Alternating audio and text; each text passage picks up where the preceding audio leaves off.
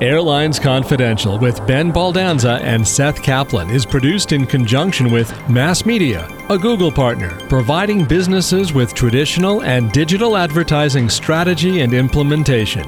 mass media dot net. Sponsorship info for the Airlines Confidential podcast is available at airlines confidential dot com. A Google search I just did for the term Ben Baldanza and worst turned up thirty-nine hundred hits. He's Ben Baldanza, former C E O of Spirit Airlines, who now teaches about how airlines work. Ooh, that hurts, Seth. He had a crazy idea to teach people about how airlines work at the Super Bowl halftime show, so pitched himself as S-Cap, but they went with J-Lo and Shakira anyway. He's Seth Kaplan, here and now's transportation analyst. Big mistake there by the N F L. Pushing back from the gate, this is Airlines Confidential, the show where we share the secrets of the airline industry and debate all the crazy things that happen in the airline world each week. Well, watch the halftime show next year, Ben. That's all I'm saying, okay? But we're, we're going to talk about America's most exciting new startup airline in decades, or is it? We'll talk about whether American Airlines employees are getting too good of a deal in a new labor agreement, and we'll listen to a real passenger complaint and decide whether the airline is to blame or the passenger Passenger is just being a pain. That's in our finer wine segment. But first, let's prepare for takeoff with this week's news. Well, Ben, what if I invited you to invest in a startup airline that plans to use smallish narrow-body aircraft from two different manufacturers to fly low-fare, nonstop routes where there's apparently so little demand that no other airline even wants to fly them? Hmm, well, that sounds kind of exciting, Seth, but I think I'll pass on that one. Well, that's a good thing, because this startup airline doesn't need your money or anybody else's. This airline is being launched by David Neeleman. Ben, I don't know about you, but when I was in my twenties, I didn't manage to co-found an airline that was so successful that I later sold it for one hundred thirty million dollars. Not all of our listeners would remember the name of that airline. It was called Morris Air. But I think everyone has heard of the buyer, a little airline down in Texas called Southwest Airlines. No, most of us didn't do that, but David Neeleman did. And then he helped launch uh, WestJet up in Canada. He launched the reservation system now used by a lot of low-cost carriers around the world, including, Ben, your old airline, Spirit. And then he launched another airline everyone has heard of, JetBlue, uh, which, even though it's twenty years old, remains the newest truly successful startup airline in America. Later, he launched Azul down in Brazil, which has become a reasonably large and successful airline in a tough market. And he's involved in what seems to be a rather successful turnaround of Portugal's legacy airline TAP. Now, this new U S airline, which had been called Moxie during much of its development, is going to be called Breeze. At first, it's going to use Embraer one ninety-fives. They're actually coming up from Brazil, from Azul down there. These have one hundred eighteen seats on them. Breeze will get twenty-eight of those. Later, the Airbus two twenty dash three hundreds that are previously ordered, uh, sixty of them, I think. Ben, I got to tell you, if I knew nothing about Breeze except its business plan, I'm with you. I probably wouldn't be too excited. If I knew nothing about Breeze except who's launching it, and with a lot of capital, I'd be very excited. Help me reconcile this. Is there room in America for another airline, and is Breeze that airline? Well, Seth, you know, now that you tell me all that, and I knew most of it, I'll just have to say that if you had gone back in time and ever bet against David Neeleman, you'd have lost a lot of money. Because yeah. while people might have been wary about Morris Air or wary about a competitor Air Canada or wondered whether J F K could ever be a domestic hub yeah. or anything like that, he proved successful at all of those. So given that, Um, I'd have to say maybe Breeze might work.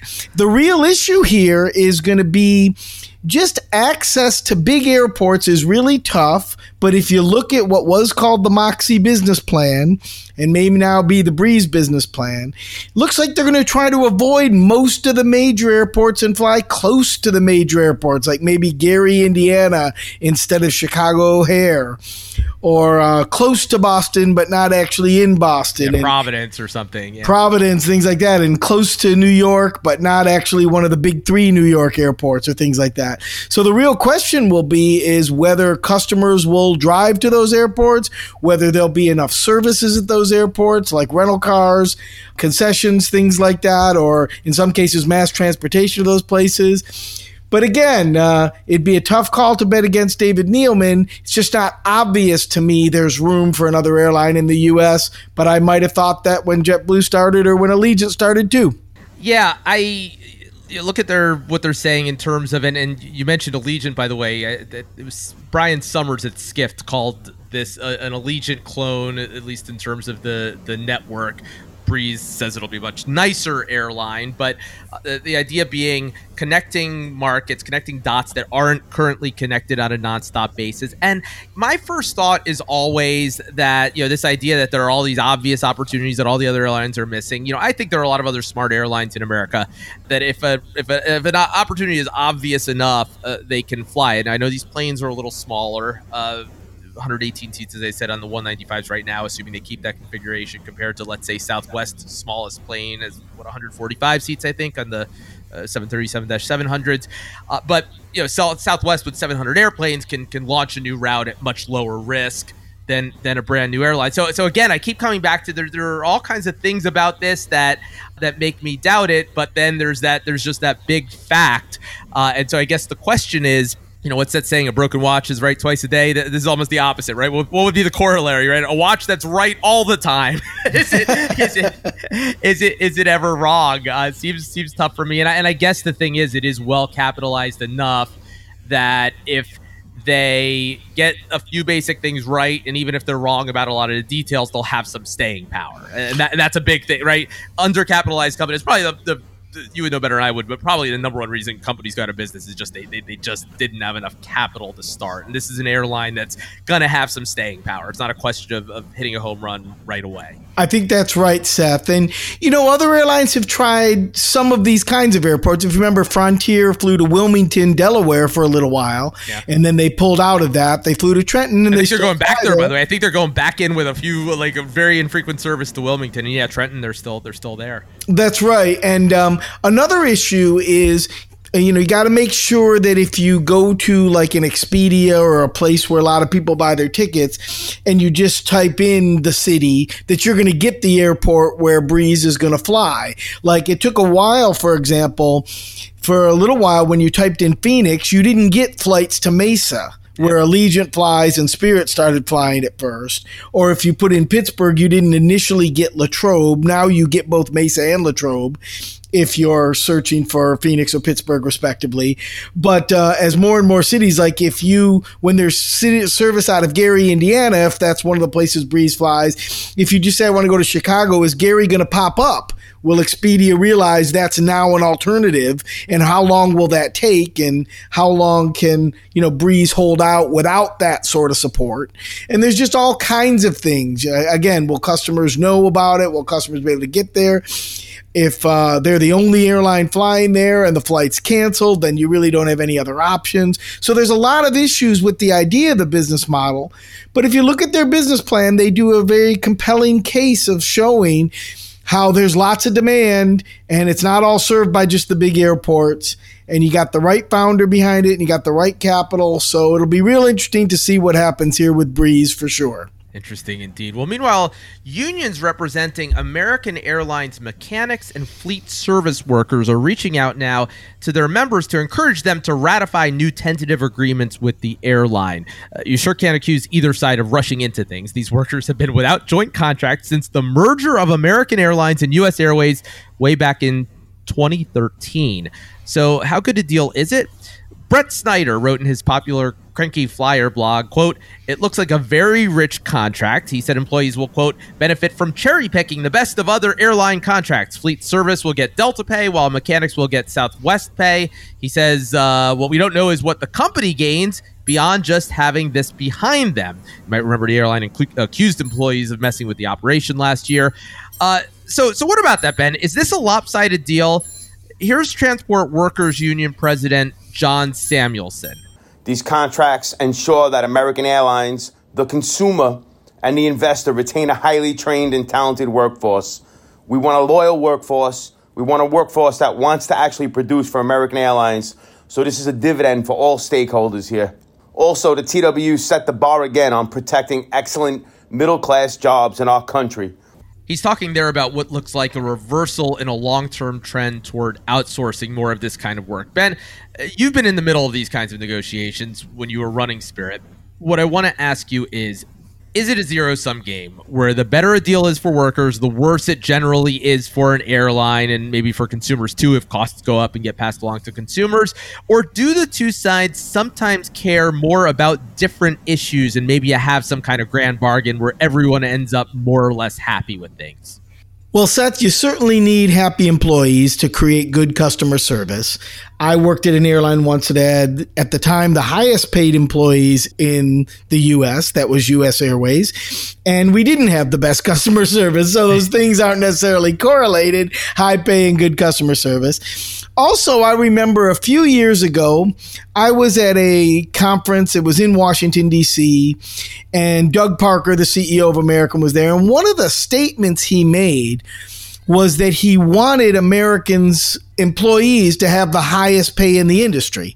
And I remember hearing that and looking to the people to my left and right, I don't remember who they were at the time, and, and I and saying, did did he really just say that? Did he really say he wants to have the highest paid employees in the industry? And they said, yeah, that's what he said. So it looks like he's living up to that. and, um, you know, at, the, at some point, you got to have a deal. And if you remember, Seth, originally America West and U S. Airways merged, and then that airline merged with American, but U S. Airways and America West never actually merged the companies in some of the pilot agreements. Some of yeah. the pilot agreements never actually merged until they merged with American. So these are long, long time deals coming. My guess is if you look at what they're going to be paid with this deal compared to when the original mergers happened, it doesn't look like a ridiculous, you know, compound average growth rate in terms yeah. of the in terms of the pay. On the other hand, it looks like it is a big upgrade in pay for a lot of these.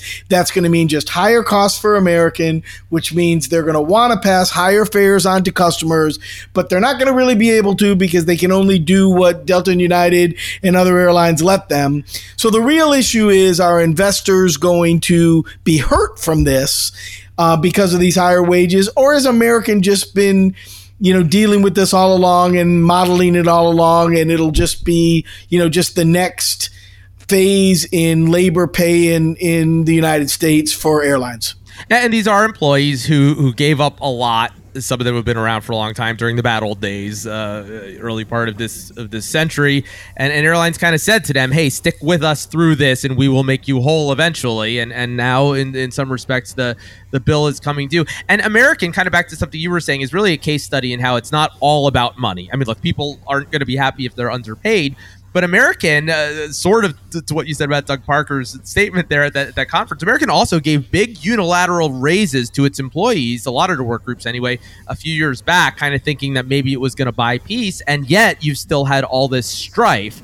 Uh, you know, other airlines that seem to have better employee relations, in other cases, impl- improving employee relations. So I think that's an important lesson for American, uh, that, you know, even if these employees do ratify these these deals, which, which by all accounts, Seem, seem to be rather good uh, from from their perspective, that uh, that that's not all it's going to take, that they still have to work on the other issues of trust and all the rest of it, that uh, some of the air, other airlines, to varying degrees, uh, you know, there's no airline that has one hundred percent happy employees, but to varying degrees seem to have done uh, a, a better job of in, in recent years. Now, Ben, you happen to hold the dubious distinction of being the most recent C E O of a big passenger airline to take a strike back when Spirit's pilots walked off the job in two thousand ten. But I guess the real point is that was a decade ago, right? Strikes don't happen very often in the U S.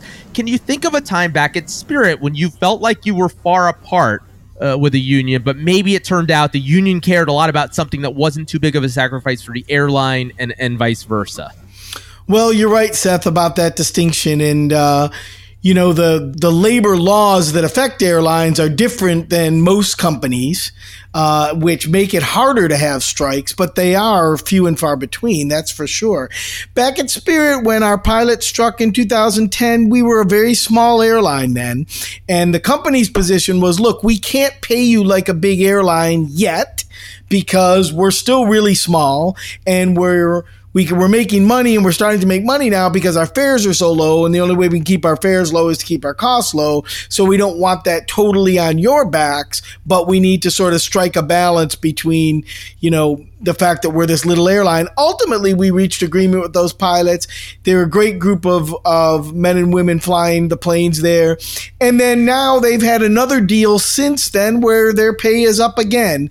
And so I think what happens is that cloud sort of floats around the industry. Delta's done a nice job of renegotiating their deals before they even become amendable, yeah. which is a, a, a practice that Richard Anderson, when he was C E O, established. You know, Seth, if you read the book that was written a long time ago called Hard Landings, there was uh, classic, actually a there was actually book. a reissue of it too. That's right. You can almost summarize that book by saying that what that book says is that airlines start to make money, then labor takes most of the money back. Then airlines make more money, and then the labor takes that back. And it's it's sort of that's kind of what that book is all about in a way. And I think we see that overall. But you know, U S workers work hard.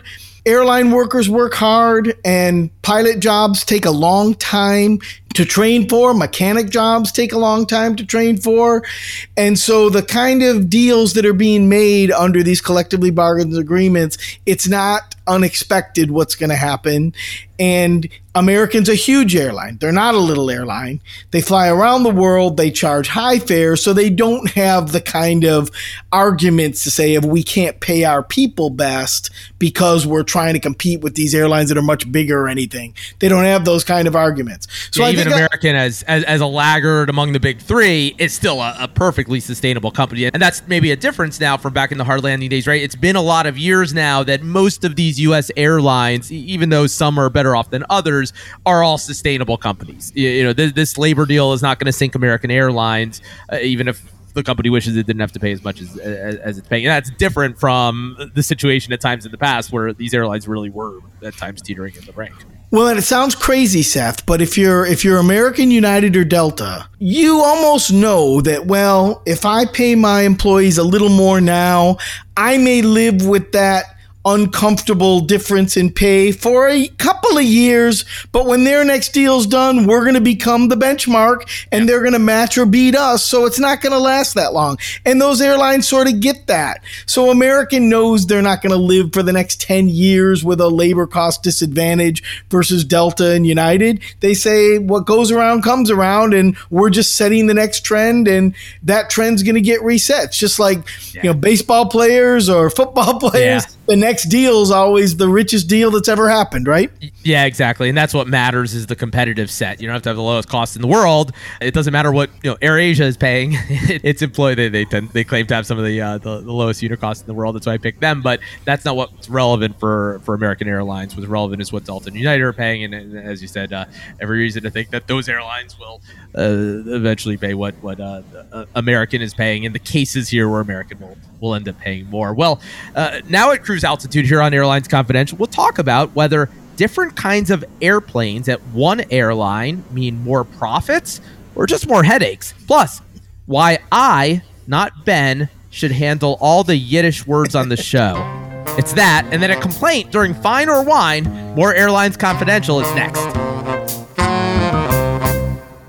Sponsorship info for the Airlines Confidential podcast is available at airlines confidential dot com. With Ben Baldanza, I'm Seth Kaplan. This is Airlines Confidential. Fine or Wine is next, but first, let's go to the mailbag. Here's Kevin in Rockville, Maryland. Kevin writes, Seth, you need to teach Ben how to say kvetch. Now, Kevin wrote that just to me, but I guess now I just shared it with the world. Ben, he's talking about, we it was at the top of the show, I think it was last episode, right? Uh, where we were talking about people fetching during Fine or Wine. Now, this was totally unfair of me. I wrote that line and I stuck you with it. That would be like you telling me to go make Italian meatballs without any instruction, right? I mean...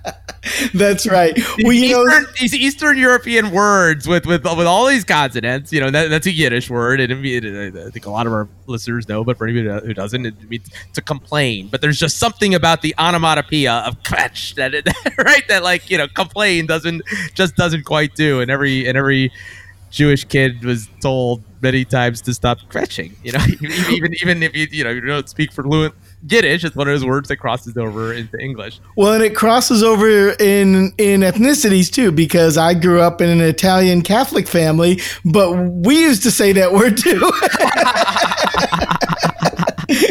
And so I I um I saw that note and I immediately felt, uh, oh man, did I really mess it up too bad? So Not I went at all. to YouTube, Seth, and I wrote in how to pronounce kvetch, and on four different videos, I heard four different, some that completely swallowed the K, just vetch, vetch, others that really strong K, kvetch, kvetch, and more the, the ones that seemed more right to me were the ones that sort of the kvetch, that sort of thing or something.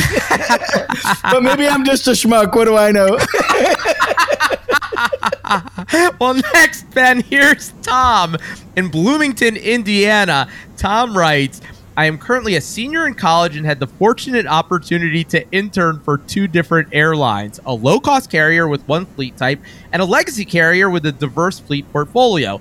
At the low-cost airline, I was indoctrinated to believe that any complexity in a fleet was bad, capital letters. But after working at the legacy airline, they showed me the beauty of a div- uh, diverse fleet, mainly how different-sized aircraft, when utilized correctly, can better serve hub-to-hub, leisure markets, long-haul international destinations, and high-demand and capacity-restricted markets. So what gives? Who's right? You talked about economies of scale to reach diminishing marginal returns on owning an additional aircraft type with about one hundred aircraft. Uh, wouldn't a carrier like Southwest or Spirit then benefit from some fleet diversification to reach new segments or international destinations and possibly negotiate better aircraft purchases since they can shop the whole market? I love the show. I'm super jealous of all the George Mason students that have the opportunity to learn from an airline industry legend like yourself, Ben. Seth, I've been a subscriber of your previous work for a few years and appreciate all the wisdom you've provided to me. Looking forward to seeing Airlines Confidential on other media platforms in the future.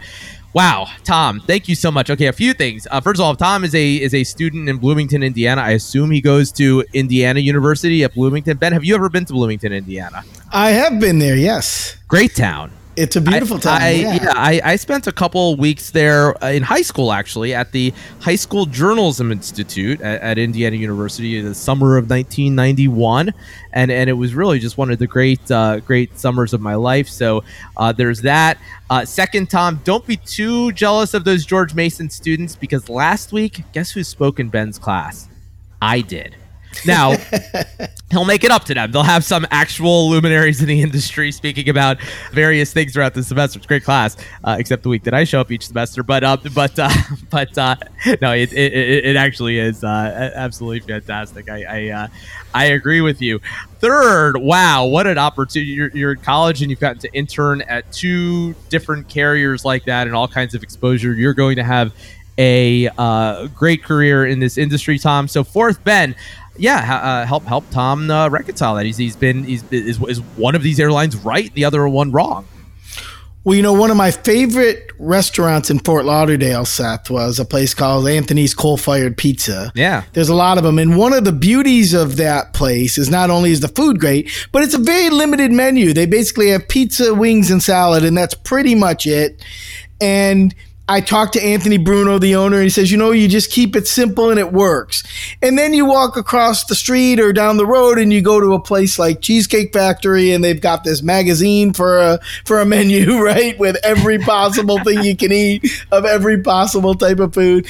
And so it's different things for different people, I guess. If you want to be a low-cost airline, having one fleet type does a lot to save money. You train your pilots once, you have one set of mechanics, you have one set of extra parts. Um, everything is just easier that way. What that does is it limits you. You can't fly to places farther than that one airplane can fly. You may not be able to serve some cities for which that airplane is too large, right? And so, yeah. so it just certainly limits you. You go to, I mean, Southwest has become a huge airline with basically one size airplane or a range within a very narrow yeah, range of sizes. Range, yeah. Yeah. Um, but then you look at an American or a United, my guess is uh, maybe he was interned at United because he's close to there, but maybe I'm just assuming that. But um, yeah. And you realize they can serve a lot more markets. Like they can serve a little tiny market, like they can fly into Bloomington, Indiana, right? Yeah. And they can yeah. also go to Tokyo, right? And Beijing and places. And so you need different airplane types.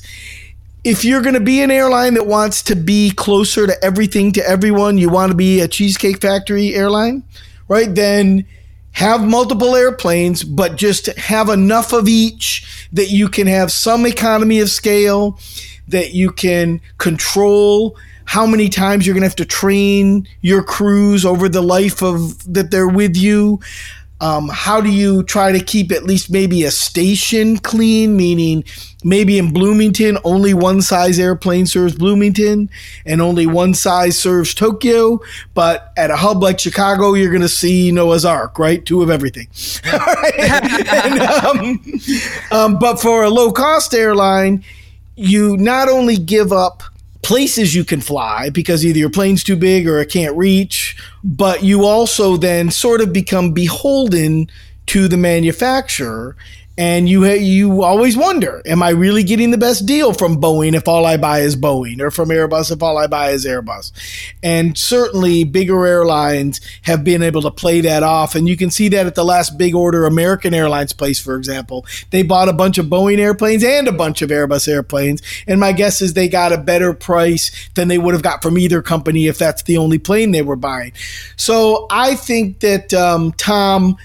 it's great that he interned at two different airlines, saw different two different approaches to fleet planning.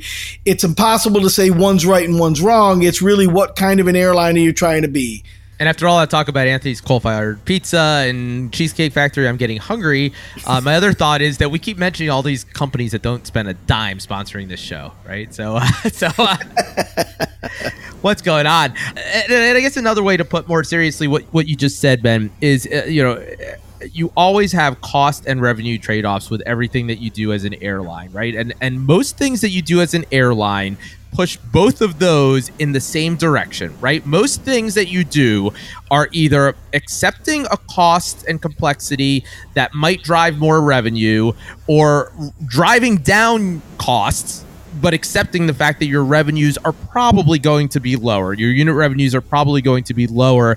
And the answer is just different for different kinds of airlines, right? It, it's it's like, I mean, an obvious example would be, you know, having a business class product, right? Costs a lot of money to have, and then you get paid more for it, right? And if, if Spirit had a lie flat business class seat, it would get paid more for that than it gets paid for its other seats, but the cost and complexity of doing that for Spirit or Ryanair or whoever, it just, just would never pay off.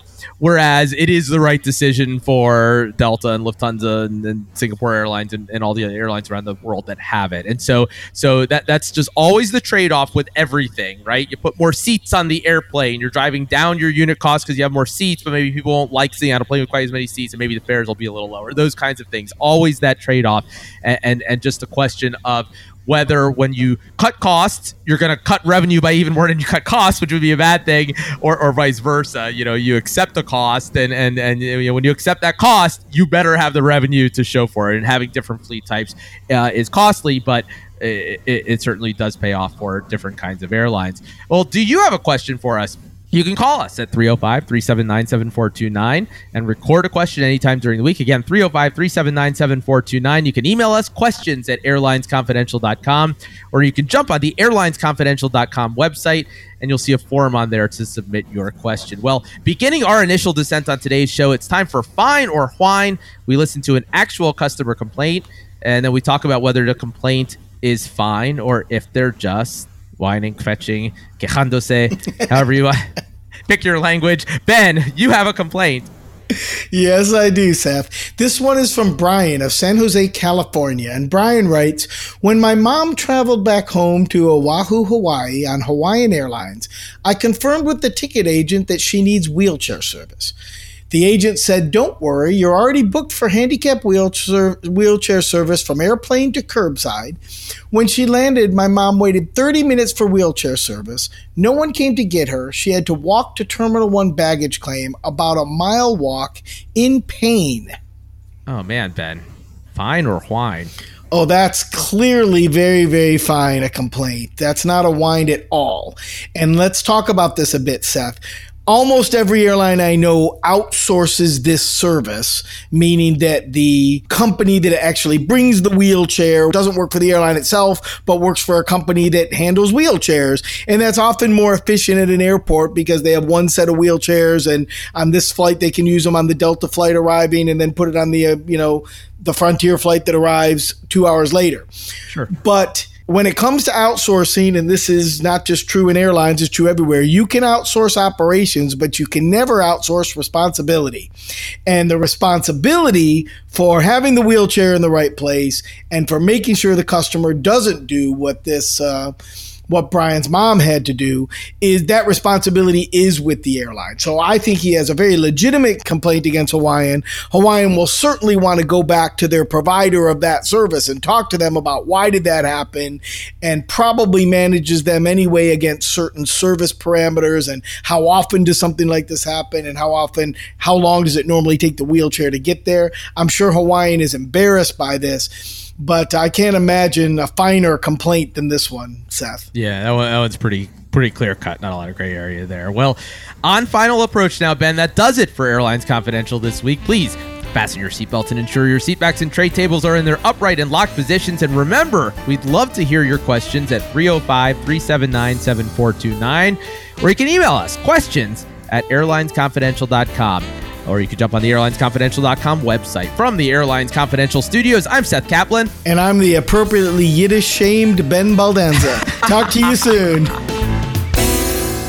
Airlines Confidential with Ben Baldanza and Seth Kaplan is produced in conjunction with Mass Media, a Google partner, providing businesses with traditional and digital advertising strategy and implementation. mass media dot net. Sponsorship info for the Airlines Confidential podcast is available at airlines confidential dot com.